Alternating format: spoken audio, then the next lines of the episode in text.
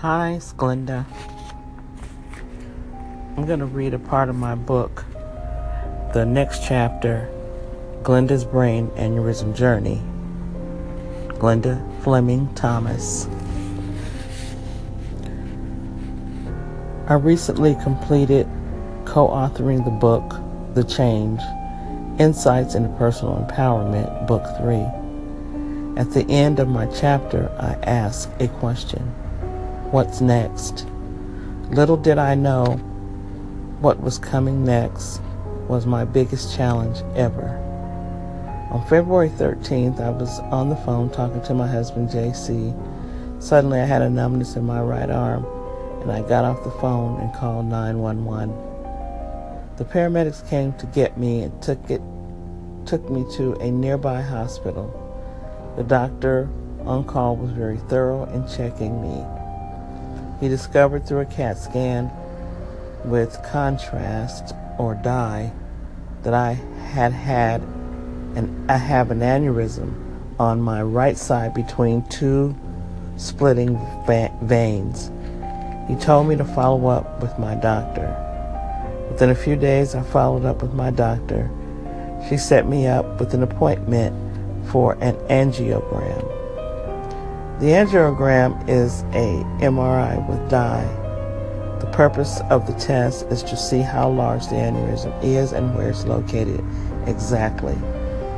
An angiogram allows the doctors to determine whether or not I needed to have brain aneurysm surgery. I had an angiogram done. That same day, the doctor who did the test told us we were to just watch it. No surgery was necessary at this time.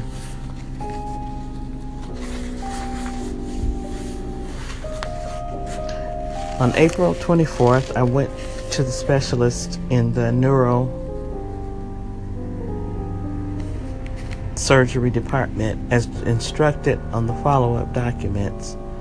I was not sure why they gave me this appointment because of what the doctor who did the angiogram had said.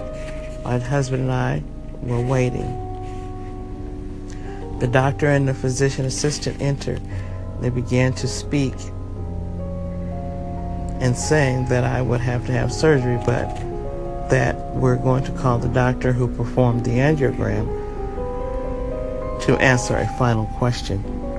I was thinking, final answer? I thought I had received the final answer already. They called him. They reported to us that he said that he could not coil it, which was the non invasive procedure. I had to have the invasive procedure, which was called clipping. I was stunned. JC, my husband, was stunned. We sat there trying to adjust to this news.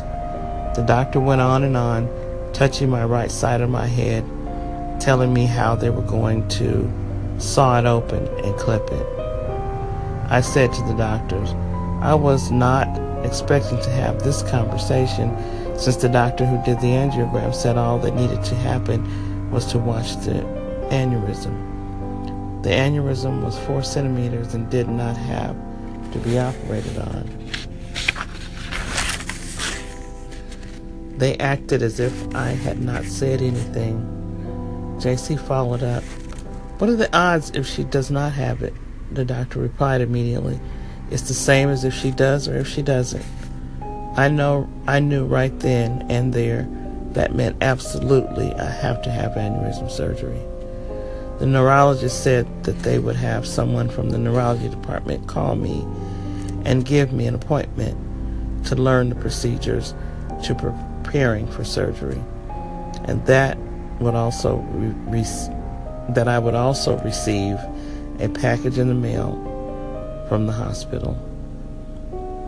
The initial date was one week away from that day. The surgeon called me back and said they had to some kind of a trauma and they, with another patient. So they had to delay my surgery until May 6th. I had to wait another week. Once I realized I had another week to contemplate my life, these are some things I mulled over.